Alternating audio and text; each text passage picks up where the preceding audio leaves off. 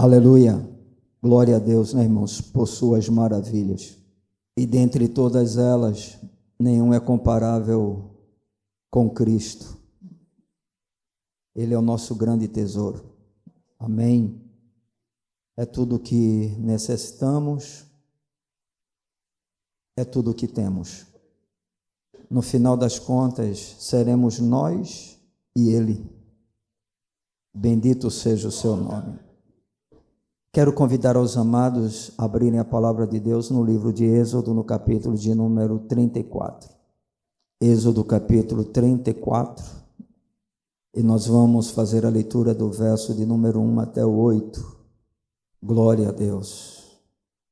Não há dificuldade dos irmãos encontrarem esse livro, né? Porque é o segundo livro da Bíblia, tá certo? Fica no Velho Testamento, você abre encontra Gênesis e logo em seguida você vai achar Êxodo, capítulo de número 34, versos de 1 a 8. Diz assim a palavra do Senhor: Então disse o Senhor a Moisés: Lavra duas tábuas de pedra como as primeiras, e eu escreverei nelas as mesmas palavras que estavam nas primeiras tábuas que quebraste. E prepara-te para amanhã para que subas pela manhã ao monte Sinai e ali te apresentes a mim no cimo do monte. Ninguém suba contigo, ninguém apareça em todo o monte, nem ainda ovelhas nem gado se apacentem defronte dele.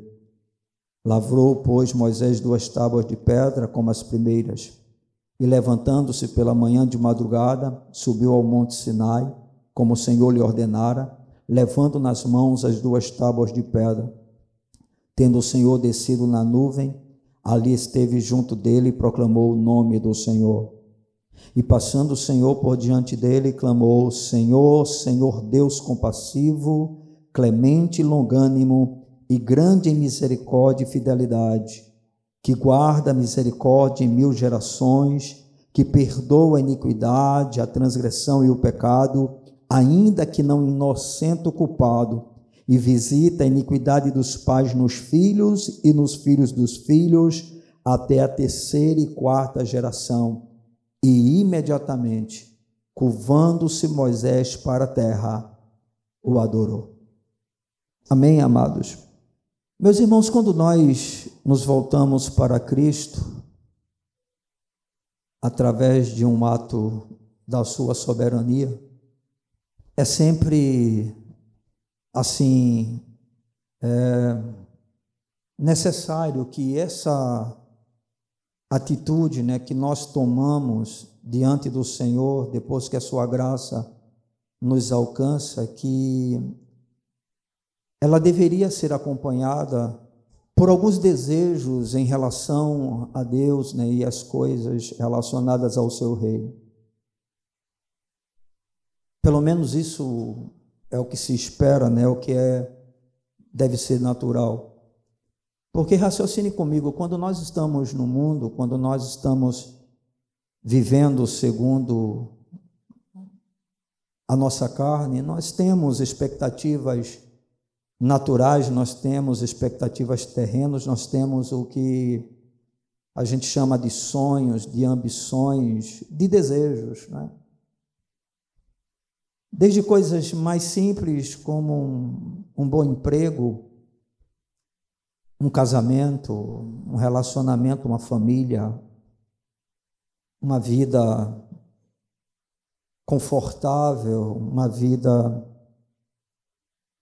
que a gente possa encontrar algum tipo de contentamento, de prazer. Então, isso ocorre com naturalidade quando a gente está no mundo. Né? Nós temos esses desejos, nós temos essas ambições. E quando a gente se converte a Cristo, na verdade, nós deveríamos permanecer com desejos em relação agora, não aquilo que está relacionado à nossa vida velha, né? porque, afinal de contas, quando a gente se converte, a palavra do Senhor diz que nós nos tornamos uma nova criação. Né? A Bíblia diz as coisas velhas já passaram, tudo se fez novo. Então, o que deveria ser comum quando alguém realmente se volta para o Senhor, tem uma experiência com Ele, é que o coração dessa pessoa né, deveria ser tomado por alguns desejos, por algumas ambições espirituais em relação à pessoa de Deus. E eu, particularmente, né, diante daquilo que conheço, da palavra do Senhor, daquilo que é, eu tenho conhecimento da história do povo de Deus, eu posso dizer com uma certa tranquilidade que de todos os desejos que deveriam dominar o coração dos servos de Deus ou do nosso próprio coração, conhecer a esse Deus, é, sem nenhuma sombra de dúvidas, deveria prevalecer sobre os demais desejos. Ou seja, quando nós nos voltamos para o Senhor, não apenas devemos ter desejos novos, desejos diferentes dos que nós possuíamos antes, mas dentre os desejos, vamos dizer assim, espirituais, porque, por exemplo, talvez você, quando se converta ao Senhor, diz: Ah, como eu quero ser um pregador, né? como eu quero é, ser alguém que possa ser usado pelo Senhor, né? como eu gostaria de ter uma família servindo a Deus, como eu gostaria que o meu trabalho fosse para a glória do Senhor. Então a gente começa a ter algumas ambições, alguns desejos, né, para que Deus realmente seja glorificado na nossa vida. Mas de todos os desejos que a gente deve ter né, após a nossa conversão, em relação à nova vida que possuímos, né, em relação à pessoa de Deus, eu creio particularmente que o maior deles deveria ser conhecer o próprio Deus a quem nós servimos. Nenhum outro desejo, mesmo que seja espiritual, deveria predominar, prevalecer, estar à frente deste desejo. E isto é algo que a gente pode notar em muitos santos né, durante toda a história do povo de Deus. E eu, particularmente, quero destacar dois deles né, que merecem exatamente é, a nossa atenção de uma forma especial. O primeiro deles é Moisés, onde nós encontramos exatamente no Velho Testamento, é a grande referência né, do Velho Testamento não é à toa que os fariseus diziam: Nós somos discípulos de Moisés, né? nós sabemos quem foi Moisés, mas quem és tu, Jesus? Né? Então, Moisés é o homem, é o cara né, da velha aliança, é o escritor do Pentateuco, né, dos cinco primeiros livros da palavra de Deus. É aquele cara que foi chamado pelo Senhor com a missão especial é aquele cara onde houve a maior quantidade de milagres já conhecido. Quando a gente olha para o ministério de Moisés e vê as obras que Deus realizou através desse homem, não é brincadeira, esse homem, né, através, ou Deus através desse homem, botou o império, o maior império daquela época, de joelhos, irmão. Né? E quem foi o homem usado?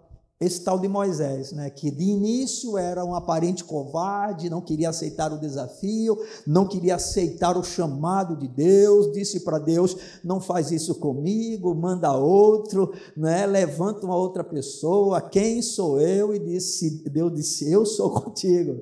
É, tu pode ser fraco, mas eu sou forte, Deus é assim, né? Deus chama vasos fracos, coloca nele, neles o poder e a obra do Senhor é realizada. Então nós temos a vida desse homem chamado Moisés.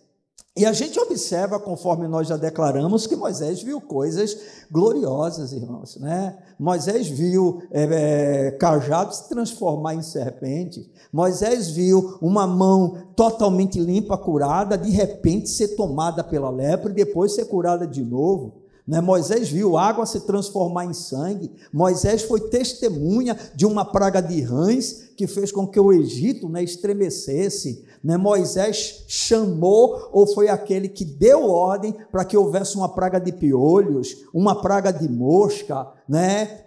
úlceras malignas, pestes e pragas. Né? Viu? Nós sabemos que ele chamou os gafanhotos, chuva de pedras, né? Uma trevas como nunca se viu, ou seja, e por fim ainda a morte de todo o primogênito, estava lá Moisés. Depois disso, quem é que vê o mar vermelho se abrir ante a sua palavra?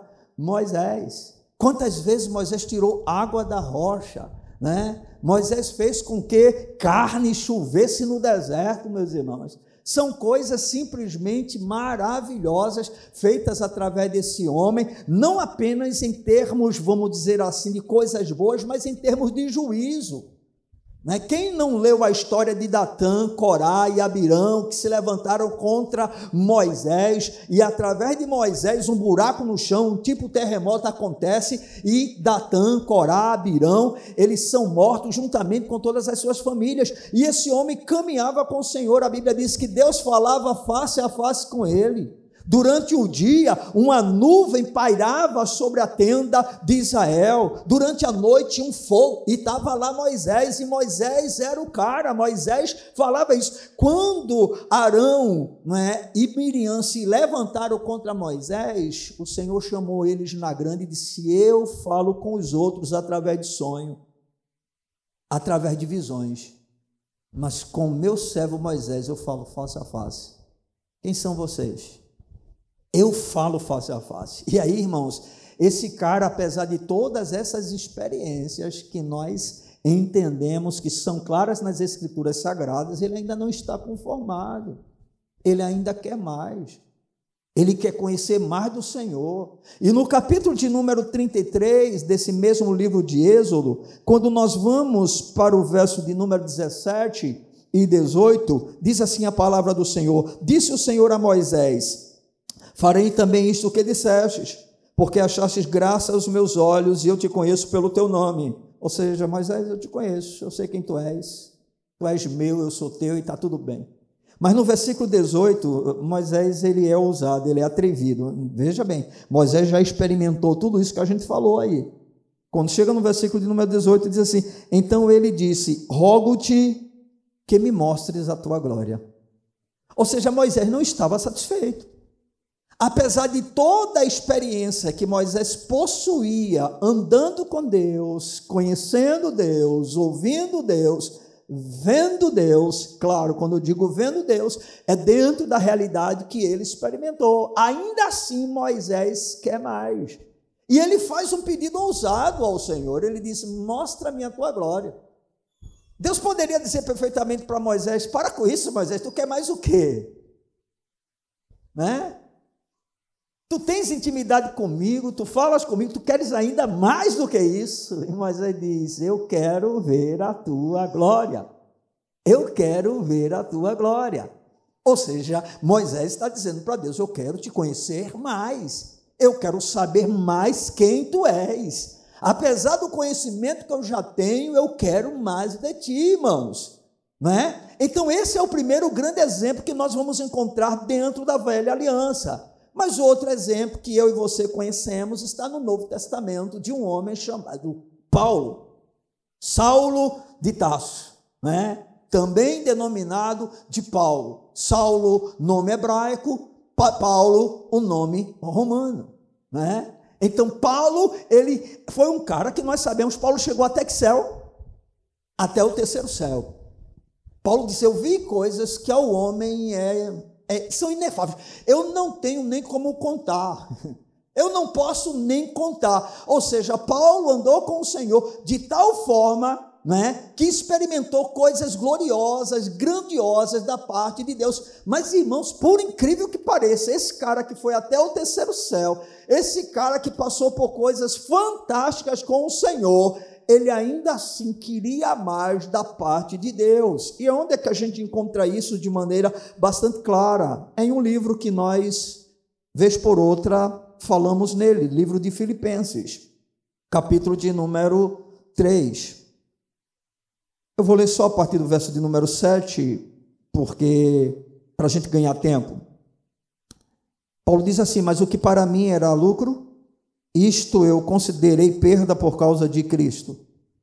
Sim, deveras considero tudo como perda por causa da sublimidade do conhecimento de Cristo Jesus, meu Senhor, por amor do qual perdi todas as coisas e as considero como refúgio para ganhar a Cristo, para conhecer a Cristo e ser achado nele, não tendo justiça própria que procede de lei, senão a que é mediante a fé em Cristo, a justiça que procede de Deus baseada na fé, para o conhecer e o poder da sua ressurreição e a comunhão dos seus sofrimentos, conformando-me com ele na sua morte, para de algum modo alcançar a ressurreição dentre os mortos. Ou seja, Paulo está dizendo: Eu conheço um pouco ao Senhor e eu estou disposto a abrir mão de qualquer coisa, porque eu abri mão de tudo, simplesmente com um objetivo: conhecer a Cristo. Apenas esse objetivo. E eu estou tão disposto a conhecê-lo que eu quero participar dos seus sofrimentos, se for assim que Ele queira, para que eu venha conhecê-lo, irmãos. Então, irmãos, vejam que dois caras assim, fascinados pelo Senhor. Moisés, Senhor, mostra-me a tua glória. Paulo, Senhor, eu fui até o terceiro céu, mas eu estou achando pouco. Será que tem um quarto aí, não? Para a gente chegar lá?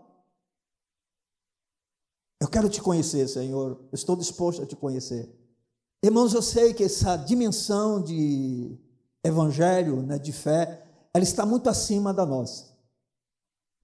Eu reconheço isso. Nós somos meninos engateando quando comparados né, com esses homens que a palavra de Deus nos mostra como exemplos a serem seguidos, a serem imitados. Mas os exemplos estão aqui. A vontade de Deus não muda.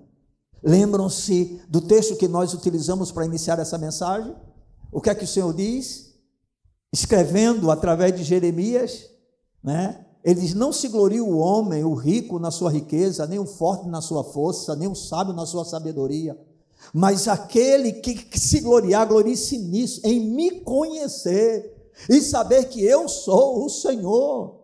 Ou seja, Deus quer ser conhecido. No livro de Osés, o que é que o profeta vai dizer? Conheçamos e prossigamos em conhecer ao Senhor. Então, esse é o grande desejo do coração de Deus e deveria ser o maior desejo da nossa vida.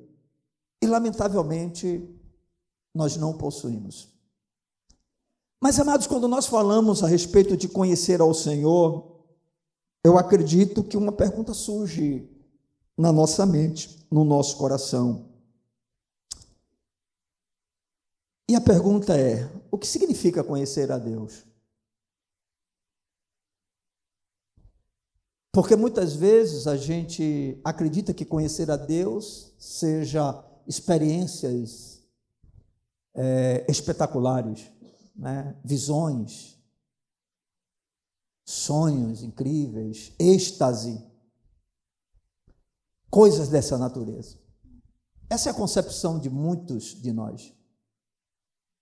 Alguns acham que conhecem a Deus porque sentem determinadas coisas, né? porque talvez ouçam algum tipo de voz, sei lá o quê, mas o que será realmente que significa conhecer a Deus? E aí eu queria, para a gente tentar responder a essa pergunta, justamente partir das palavras que nós encontramos no livro de Êxodo, na experiência de Moisés. Porque conforme nós vimos no capítulo de número 33, o verso de número 18, e aí a gente está entrando no capítulo praticamente de número 34, qual é o pedido de Moisés para o Senhor? Mostra-me a tua glória. Ou seja, eu quero te conhecer mais, Senhor. Eu ainda estou insatisfeito. Né? Eu creio que no coração desses homens né, que desejam isso, parece existir uma fonte insaciável. E talvez essa, essa, essa fonte, não, essa, uma fome insaciável. E essa fome insaciável, né, ela está exatamente relacionada ao fato de que Deus é uma fonte interminável. Você está entendendo? Talvez no mundo a gente possa experimentar todos os tipos de comida existentes e aí acabe um dia que diga, não, não tem mais uma novidade, mas com Deus não existe isso, Deus é, insa, é, é interminável. Não é? Nós não temos como esgotar Deus. Estão compreendendo? É? É, é, é, o limitado, o finito diante do infinito e do ilimitado. Então, ou seja, Deus sempre tem mais. Estão compreendendo? Não é? E Moisés, ele quer mais de Deus, né? Mas aí a gente está levantando esse questionamento: o que significa conhecer a Deus? E eu queria que a gente pudesse pensar um pouco a respeito disso durante esta noite. Vamos para o texto das Escrituras, capítulo 34. Moisés, ele é chamado pelo Senhor, provavelmente na tenda da congregação, na nuvem. E diz assim: Então disse o Senhor a Moisés: Lavra duas tábuas de pedra como as primeiras, e eu escreverei nelas as mesmas palavras que estavam nas primeiras tábuas que quebraste. Os irmãos já sabem a história, né? Moisés quebrou as duas primeiras tábuas, porque quando ele estava no monte recebendo a lei do Senhor, quando Deus terminou de dar a lei a Moisés, o povo estava lá embaixo se prostituindo, estava lá embaixo idolatrando, fazendo festa. E aí o Senhor disse assim para Moisés: Desce que o teu povo se corrompeu. Teu povo se prostituiu.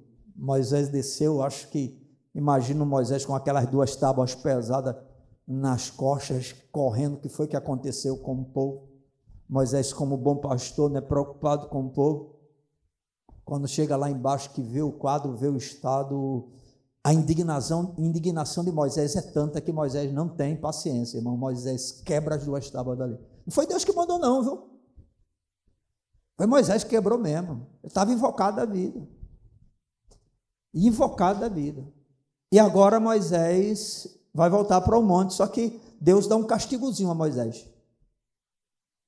Porque no primeiro, na primeira experiência, foi Deus que deu as tábuas para Moisés. Moisés não teve que trabalhar, não. Se você olhar o texto direitinho, você vai ver isso. Deus dá as tábuas para Moisés, escreve ali. Agora Deus diz assim: agora tu vai pelo menos fazer as tábuas. Eu não mandei tu quebrar. Mais ou menos assim, tu tem que aprender, só faz o que eu mando. Quando você fizer o que eu não mando, você vai ter alguma consequência. É assim na nossa vida, irmão. Sempre é assim. Né? Aí Moisés se rasga, rasga todinho né, para fazer as duas tábuas e lá vai Moisés de volta. Né? Antes ele só desceu e dizem que para descer todo santo ajuda, né? Agora é para subir, meu amigo. Duas tabuazinhas de pedra. Moisés chega lá em cima e o Senhor diz: Eu vou te dar as mesmas palavras. E Moisés volta como bom servo, exatamente para fazer aquilo que o Senhor estava mandando. Versículo 2: E prepara-te para amanhã, para que subas pela manhã ao Monte Sinai e ali te apresentes a mim no cimo do monte. Ninguém suba contigo, ninguém apareça em todo o monte, nem ainda ovelhas, nem gados se apacentem de frente dele. Lavrou, pois, Moisés duas tábuas de pedra, como as primeiras, e levantando-se pela manhã de madrugada, subiu ao monte Sinai como o Senhor lhe ordenara, levando nas mãos as duas tábuas de pedra. Né? Até aí Moisés está fazendo exatamente o que o Senhor mandou, e agora ele começa o trajeto de volta e vai chegar lá no monte, ok? Versículo de número 5: Tendo o Senhor descido na nuvem, ali esteve junto dele, e presta atenção a essa afirmação, e proclamou o nome do Senhor. Ok? E proclamou o nome do Senhor. O que é que Moisés pediu no capítulo de número 33, versículo de número 18? Mostra-me a tua glória. Agora o Senhor está levando Moisés de volta a ele ao monte, e aí diz o texto sagrado que o Senhor vai se apresentar a Moisés, ele desce na nuvem e o que é que o Senhor vai dizer para Moisés? Versículo de número 5: E proclamou o nome do Senhor. E aqui, amados, eu tiro a primeira lição em relação ao que significa conhecer a Deus. E a primeira lição que nós podemos tirar a respeito do que significa conhecer a Deus, algo que deve ser o nosso maior desejo, desejo esse que esteja acima de qualquer um outro, tá certo? Conhecer a Deus significa conhecer o seu nome. Conhecer a Deus significa conhecer o seu nome. Por que isso, irmãos, é importante? Porque o nome do Senhor indica a sua natureza.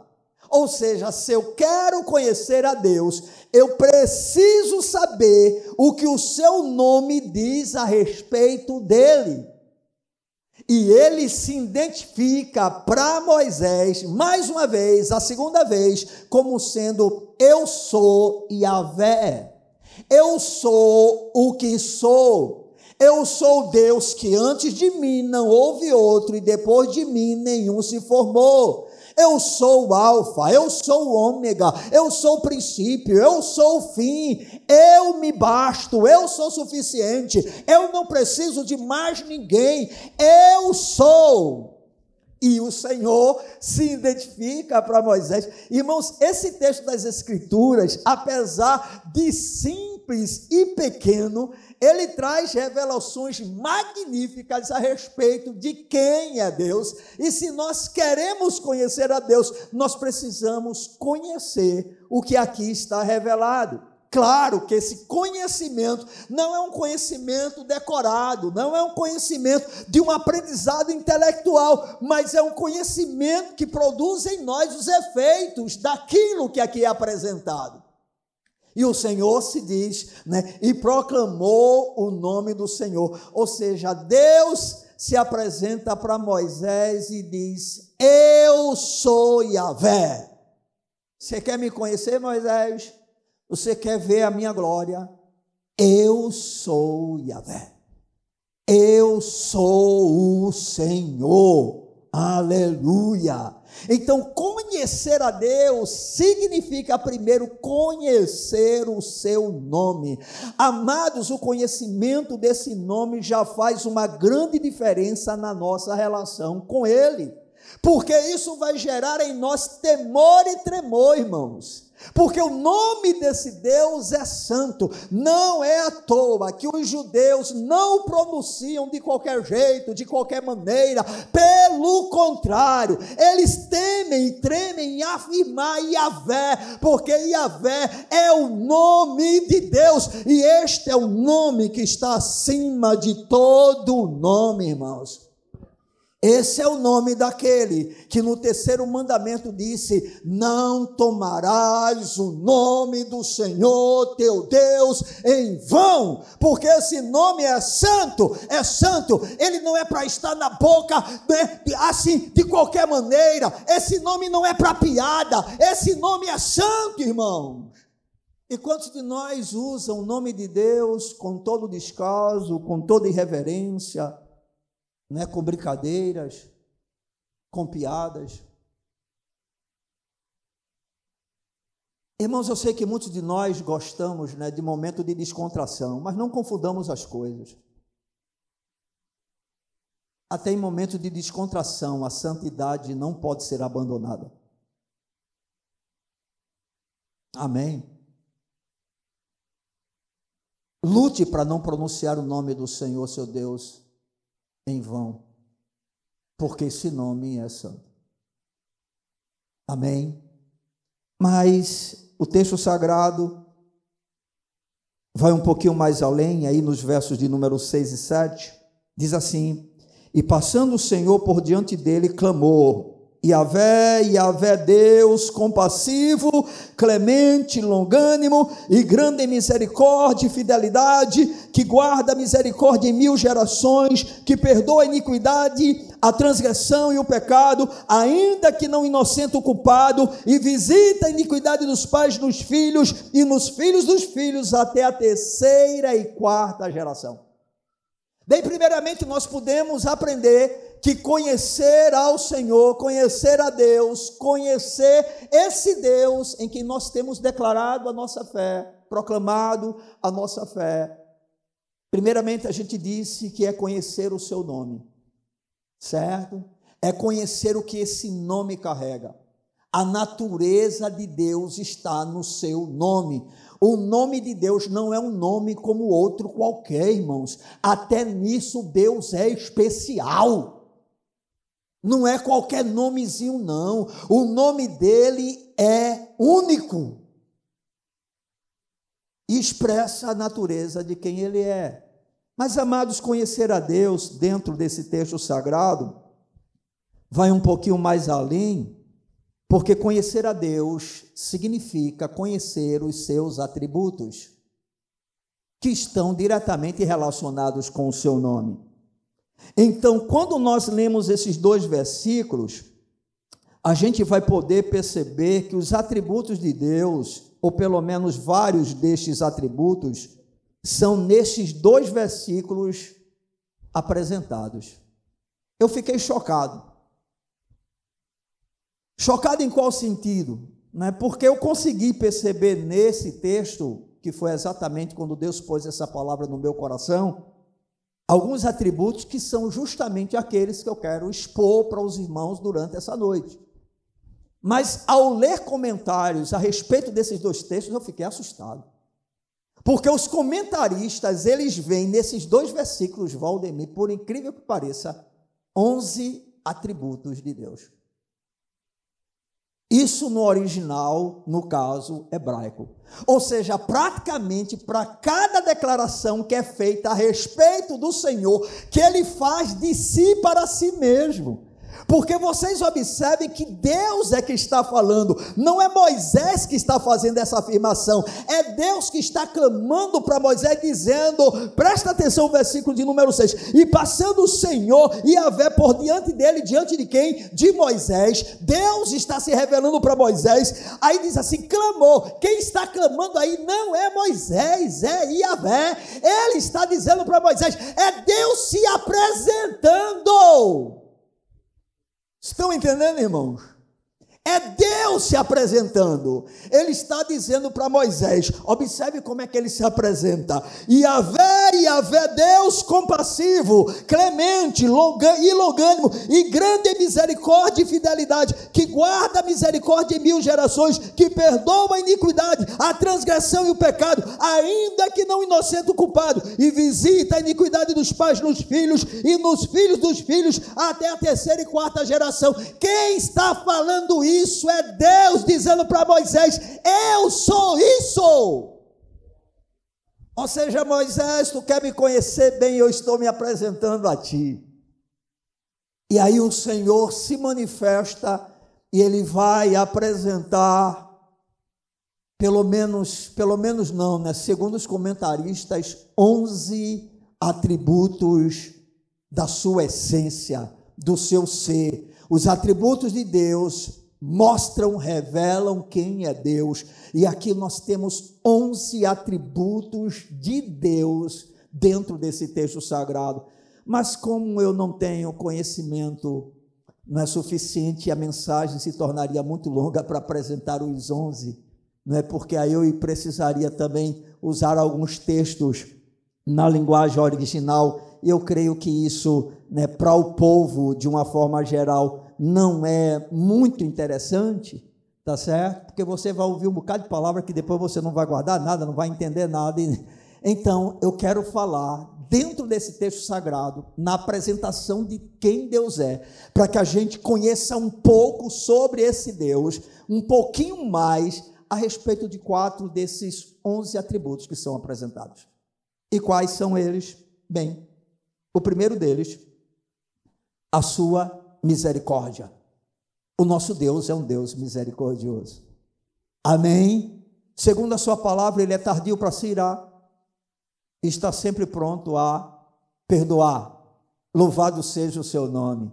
Observe no texto sagrado, no versículo de número 6, quando o Senhor disse: Passando o Senhor por diante dele, clamou: Senhor, Senhor, Deus compassivo, clemente, longânimo e grande em misericórdia Aleluia. Versículo de número 7: que guarda a misericórdia em mil gerações. Irmãos, Deus é misericordioso. Ele tem misericórdia porque Ele é misericórdia. Estão me entendendo? Ele tem porque Ele é. Não é algo momentâneo, não é algo que pode existir hoje e amanhã, não. Não, Deus é misericordioso.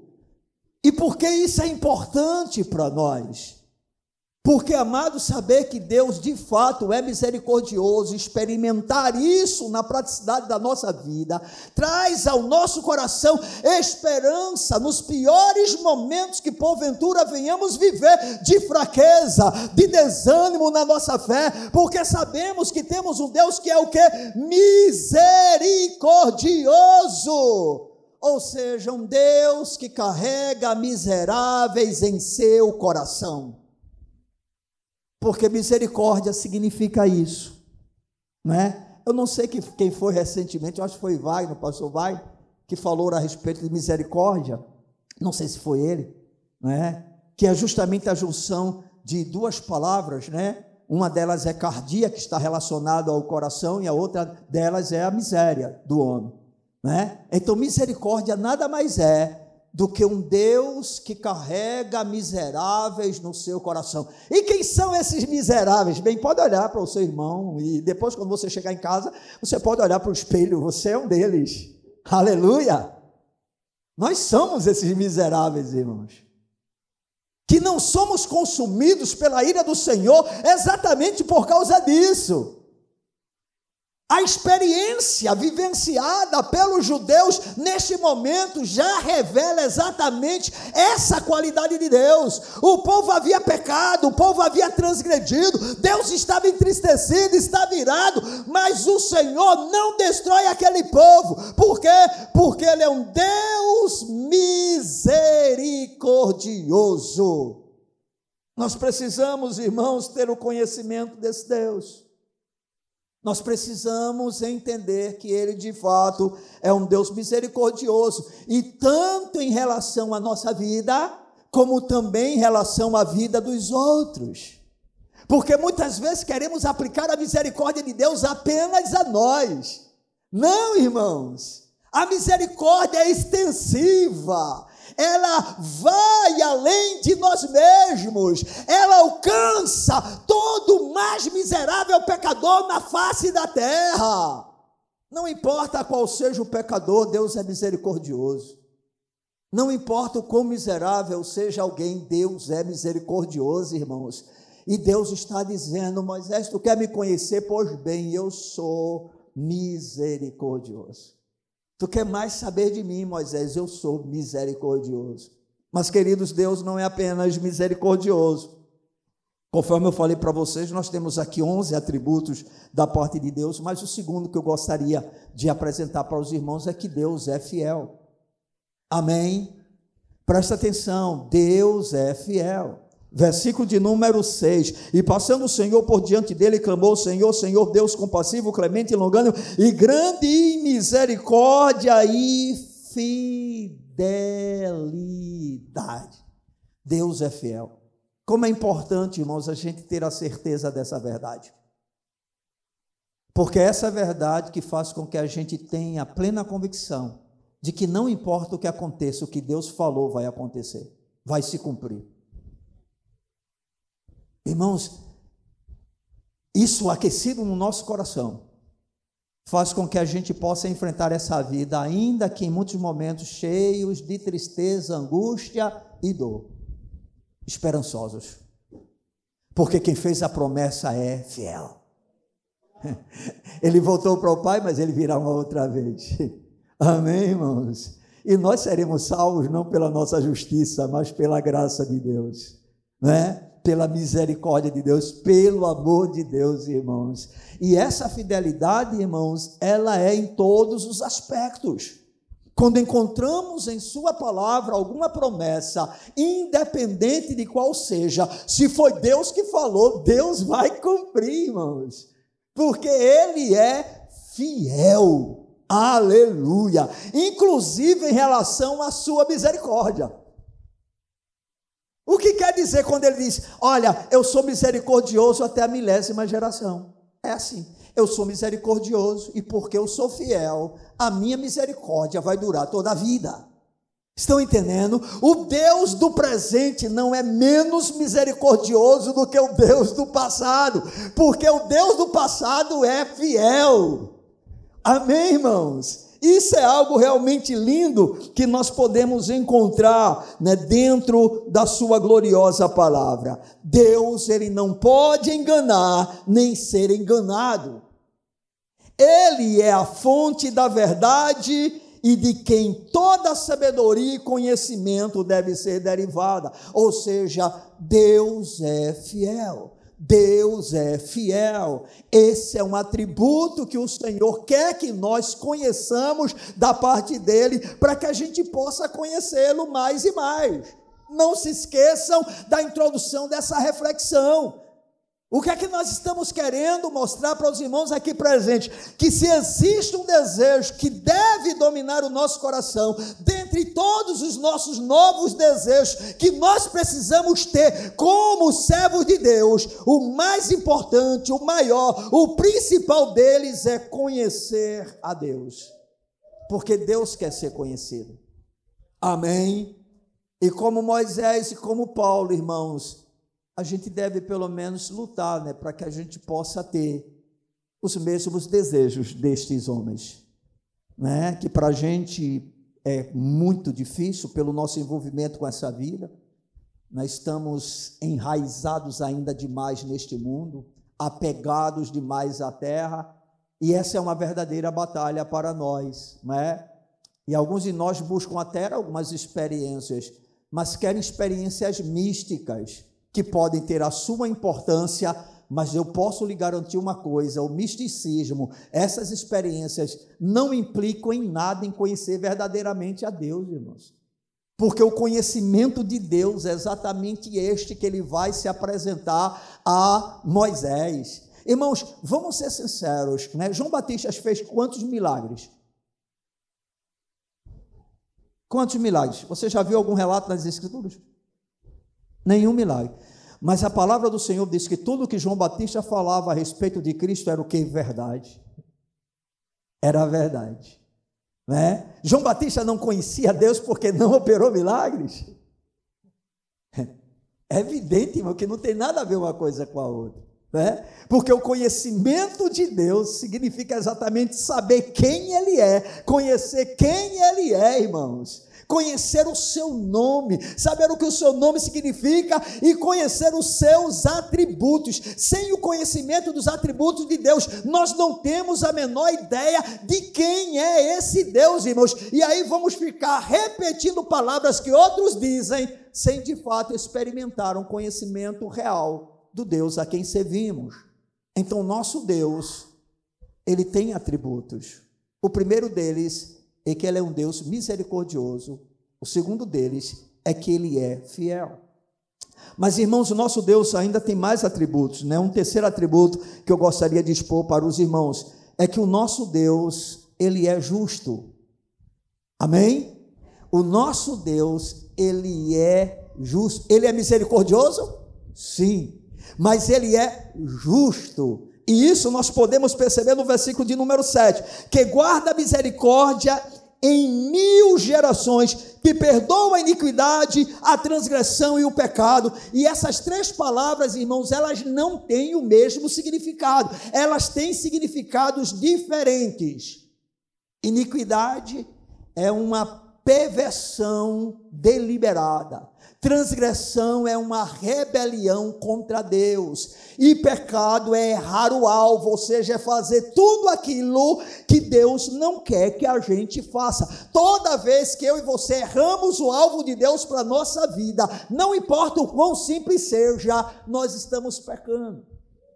Mas aí a palavra do Senhor diz que Ele perdoa o que? Iniquidade, ele perdoa o que? Transgressão. E ele perdoa o que? Pecado. O sangue de Jesus nos purifica de todo o pecado. Não importa o quão grave seja o pecado contra Deus, irmãos, ele é um Deus perdoador. E eu digo mais, ele ama perdoar. Aleluia! Deus ama perdoar, irmãos. Amém.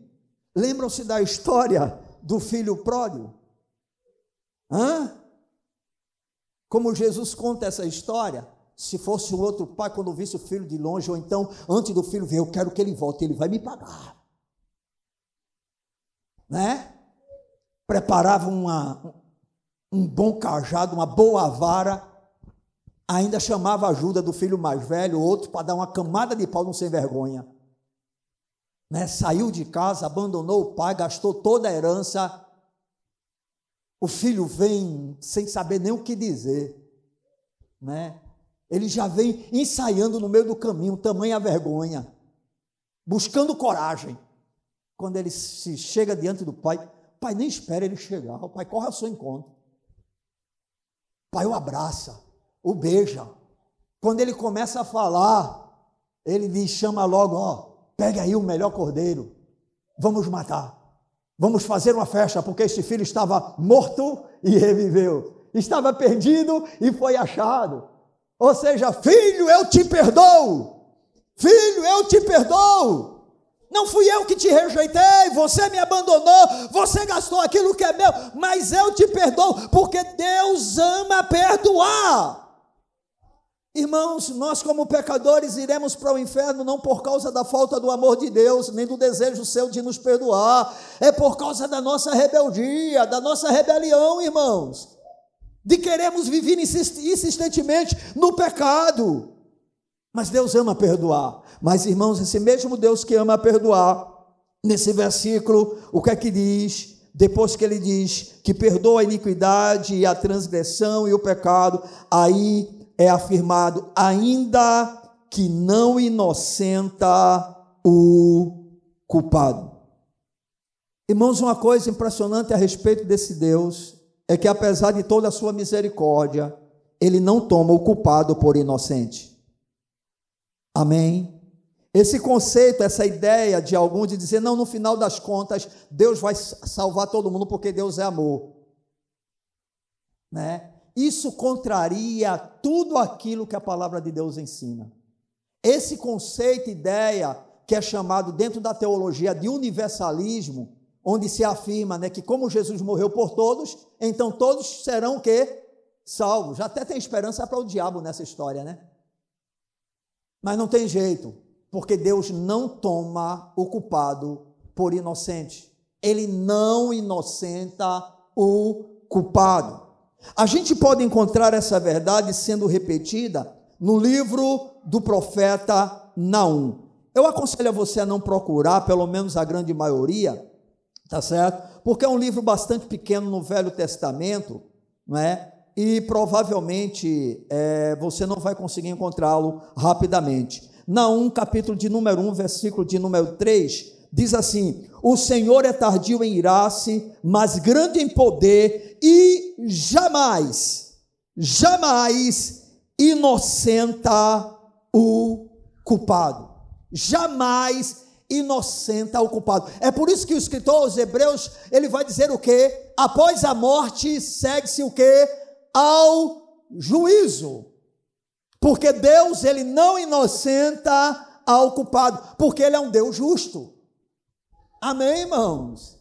No livro de Provérbios, se eu não me engano, no capítulo de número 17, versículo de número 15, a palavra diz ao Senhor: O que justifica o perverso ou o que condena o justo, um e outro são abomináveis a Yahvé. Ou seja, Deus não poderia ir de encontro ao seu caráter. E esse é um dos seus atributos. Eu sei que esse é um dos atributos que o mundo não gosta de Deus, porque Deus é um Deus justo, e o padrão de justiça dele é diferente da justiça dos homens. Aleluia! Totalmente diferente, irmão. Porque aos olhos dele não há nenhum bom, não há ninguém que preste, não há nenhum, ninguém que possa sequer desejar a Deus. Não é? O nosso Deus é um Deus justo. E isso é mais um dos seus atributos. E eu quero que você compreenda que essa misericórdia que Deus tem, apesar de triunfar sobre o juízo, não vai impedir Deus de ser justo no final de tudo. Amém, amados? Então, o nosso Deus é um Deus misericordioso, nosso Deus é fiel, o nosso Deus é justo. Agora não se esqueçam, quem é que está dizendo tudo isso? Deus. Ele está dizendo para Moisés? Sim. E por que ele está dizendo para Moisés? Porque Moisés disse: Senhor, mostra-me a tua glória. Ou seja, Senhor, revela-te a mim. Eu quero te conhecer mais. E aí o que é que o Senhor faz para ser conhecido? Ele solta alguma bomba, dá um terremoto, dá uma voz. Não, ele primeiro começa dizendo: Eu sou o Senhor, né? Senhor, Senhor, compassivo, longânimo, benigno. Ele diz: Moisés, tu quer me conhecer? Pois bem, eis-me aqui, eu estou me apresentando. Esses são os meus títulos, esses são os meus atributos, estes são aquilo que me identifica, este sou eu. E aí, amados, por final, o último ponto que eu gostaria, o último atributo de Deus, que eu gostaria de revelar para os irmãos aqui presentes, para que a gente possa conhecer um pouco melhor ao Senhor, é o seu juízo. Presta atenção, Deus não é apenas justo. Ele é juiz. Ok, irmãos? Deus não é somente justo, ele é juiz. E isso significa, queridos, que Deus não pode e não perdoará os impenitentes que persistem no pecado. Embora o Senhor seja grande em misericórdia, os ímpios serão destruídos, mesmo que tenham experimentado uma vez a graça de Deus.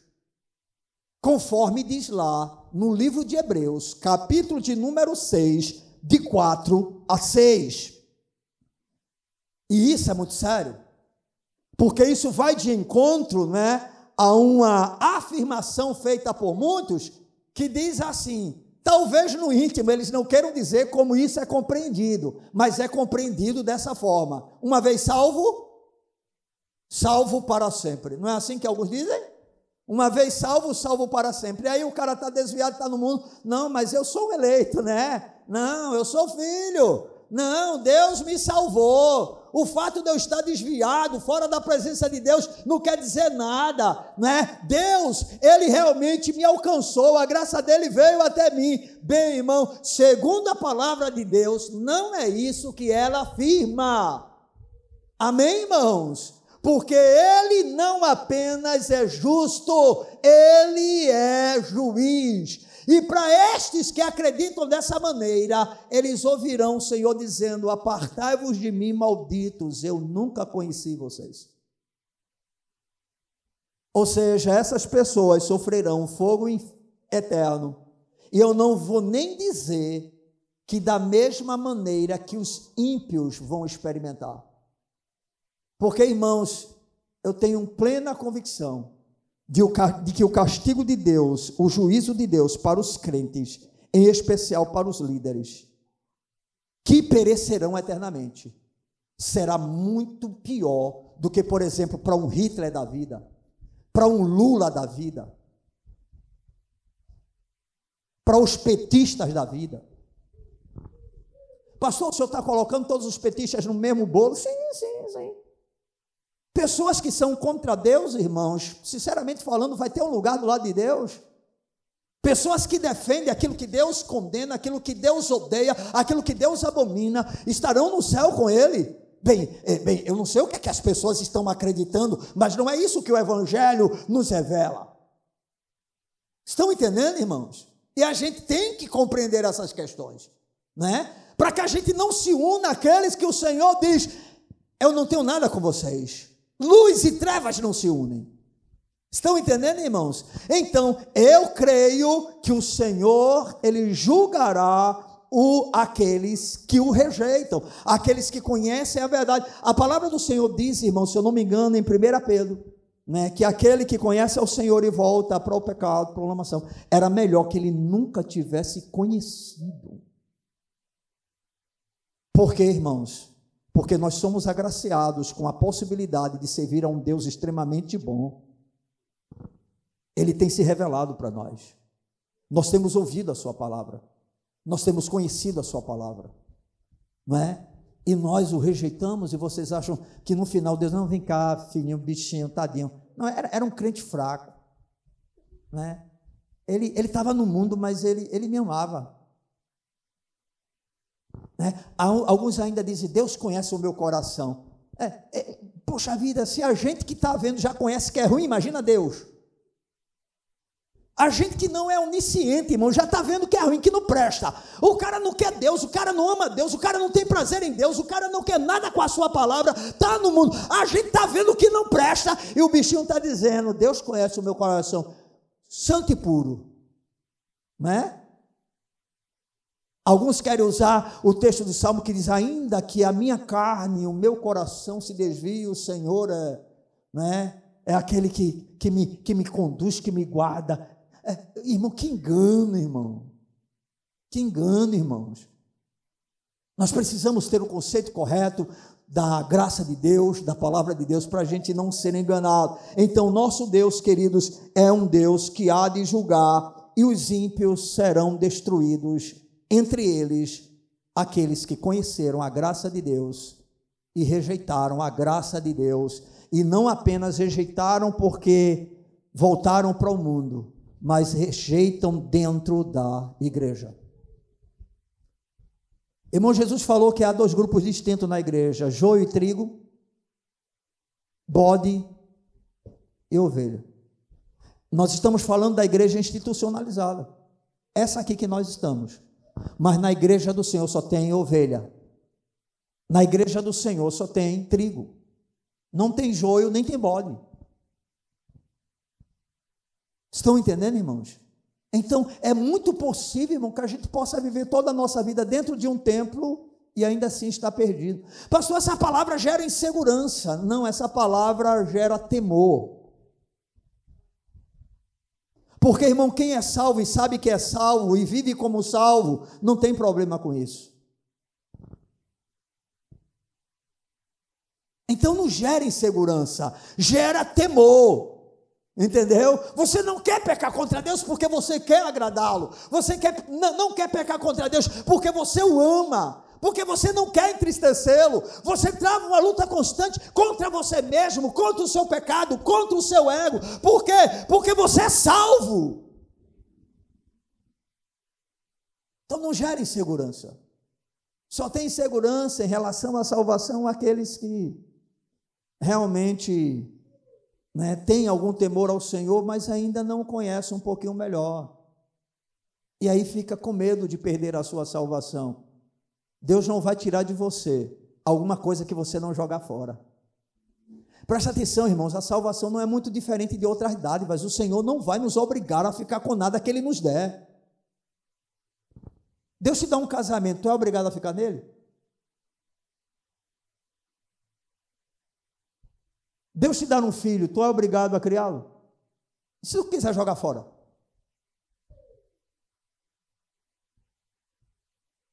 Toda boa dádiva de Deus é assim. Deus dá sabedoria, mas a gente não tem que buscar, e se a gente desprezar? E se a gente não quiser? E você acha que em relação à salvação é diferente? Não, Deus vai me levar pulso para o céu. não, você vai, viu? Não, irmãos, ele nos conduz por cordas de amor. É pelo seu amor, irmãos. Paulo diz que nós somos constrangidos a amar. Então, quem é salvo, ele se sente constrangido a amar. Essa é a revelação da palavra.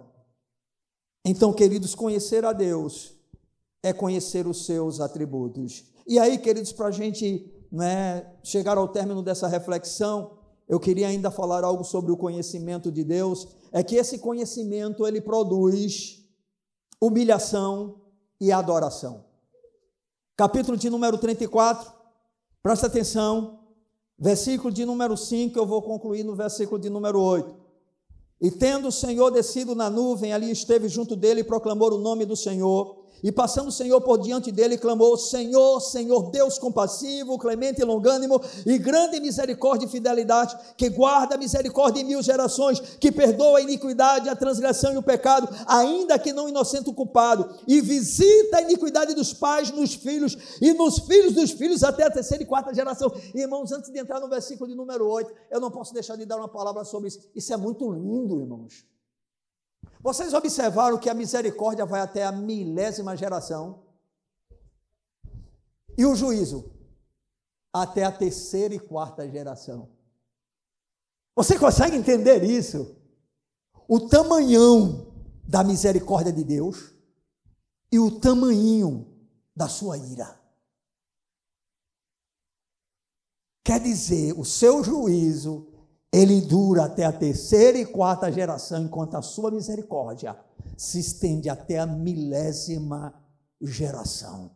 Isso é demais, irmãos. Versículo de número 8. E imediatamente, ou seja, depois de Deus se apresentar, depois de Deus dar as suas referências, depois de Deus dar o seu cartão de visita, Deus chegou e deu o cartão de visita. Eu sou isso aqui, Moisés. Tu quer me conhecer? Tu quer saber quem eu sou? Tu quer ver a minha glória? Bem, eu estou te mostrando quem sou eu.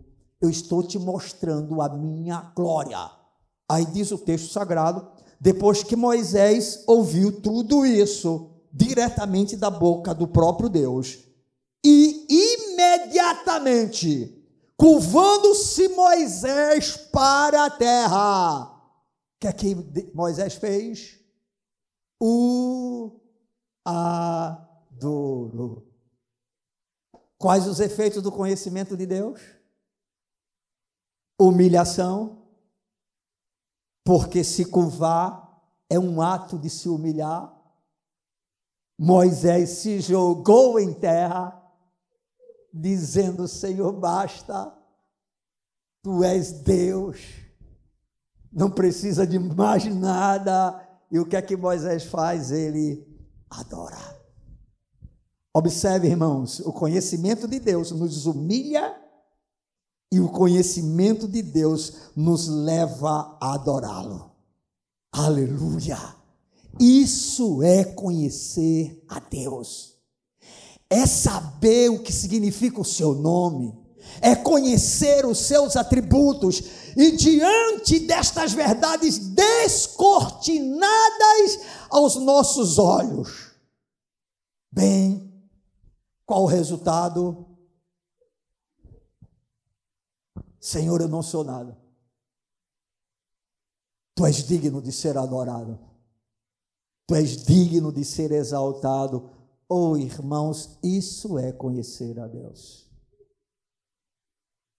É saber quem Ele é, conhecer os seus atributos e ter a humildade suficiente para reconhecê-lo, de tal forma que a resposta a este conhecimento seja adoração ao seu nome. Amém, irmãos? Quem conhece a Deus, adora a Deus. Amém, irmãos? Quem conhece a Deus está menos preocupado com as atividades que realiza do que com a adoração ao Deus que ele adora. Amém, irmãos? A gente precisa entender essas coisas porque isso significa o conhecimento do Senhor. Mas nós não vamos aprender isso na praticidade se não desejarmos conhecê-lo. Você pode ouvir essa mensagem 10, 20, 30, 40, 50, 60 vezes, 100 vezes. Se não houver desejo no seu coração de conhecer a Deus, você terá todos os versículos decorados, vai saber todos os atributos de Deus na ponta da língua, né? vai poder dizer para todo mundo quais são esses atributos mas não vai saber o que é adorá-lo. Mas não vai saber o que é ter humildade diante dele. Mas não vai saber o que significa quebrantar-se na presença dele. Se jogar aos seus pés. E no final das contas é isso que Deus deseja de nós. Não é? Ele conseguiu com Moisés. Espero que ele consiga comigo e com você. Amém? Vamos ficar de pé.